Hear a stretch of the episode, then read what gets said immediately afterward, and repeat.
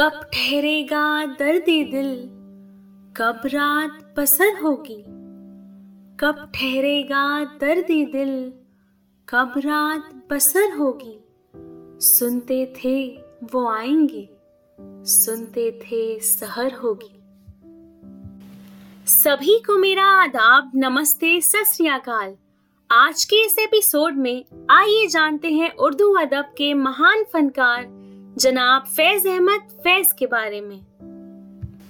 फैज 13 फरवरी 1912 को सियालकोट, पाकिस्तान में पैदा हुए। उन्होंने अरबी और अंग्रेज़ी में एमए की डिग्रियाँ मुकम्मल करके बेहतरीन तालीम हासिल की। उसके बाद फैज के अध्यापन का सिलसिला एम कॉलेज अमृतसर से शुरू हुआ, जिसके बाद उन्होंने Hailey College of Commerce Lahore में बतौर लेक्चरार मुलाजमत की।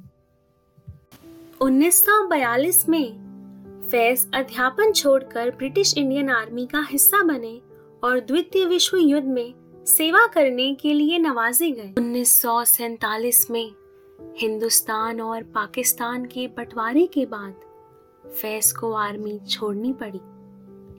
ये दाग दाग उजाला, ये शब गजीदा सहर। ये दाग दाग उजाला, ये शब गजीदा सहर। वो इंतज़ार था जिसका, ये वो शहर तो नहीं। हिंदुस्तान और पाकिस्तान के अलाहिदा होने के रंजो गम को बयां करते हुए फैज ने सुबह आज़ादी लिखी। इसके बाद वो द पाकिस्तान टाइम्स के नाम से मशहूर एक समाजवादी अंग्रेज़ी अखबार के संपादक बन गए। फैज ने उर्दू शायरी को अंतर्राष्ट्रीय स्तर तक पहुँचाया। ये कहना गलत नहीं होगा कि उर्दू शायरी की पहचान फैज से है। फैज वो शख्स हैं जिन्हें एशिया में सबसे पहले लेनिन शांति पुरस्कार से नवाजा गया था। उन्नीस में लेनिन पुरस्कार मिलने के बाद, फैज सिर्फ़ हिंदुस्तान और पाकिस्तान नहीं, बल्कि सभी देशों में बेहद मशहूर हुए।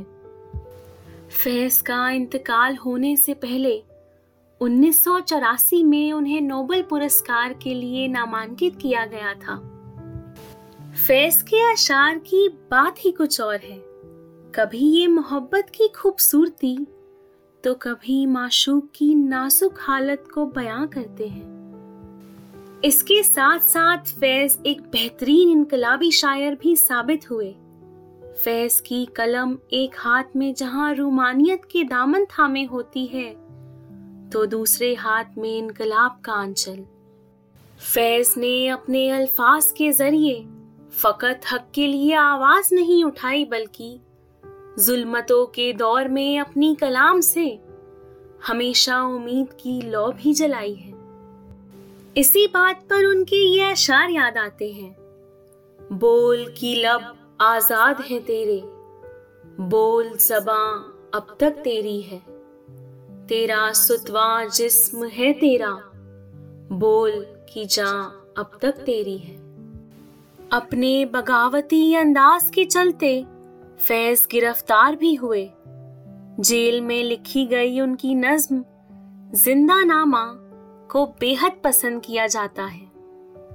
फैज ने उर्दू शायरी को आला मकाम पर पहुँचाया है। कभी दिल की आवाज़ बनकर तो कभी जमीर की। उनकी शायरी में आवाम के जज्बात इस तरह घुले हैं कि उनके अल्फाज ताउम्र ज़िंदा रहेंगे। उम्मीद है जल्द ही आप सबसे अगले एपिसोड में मुलाकात होगी। सुनते रहिए सुखन और फैज़।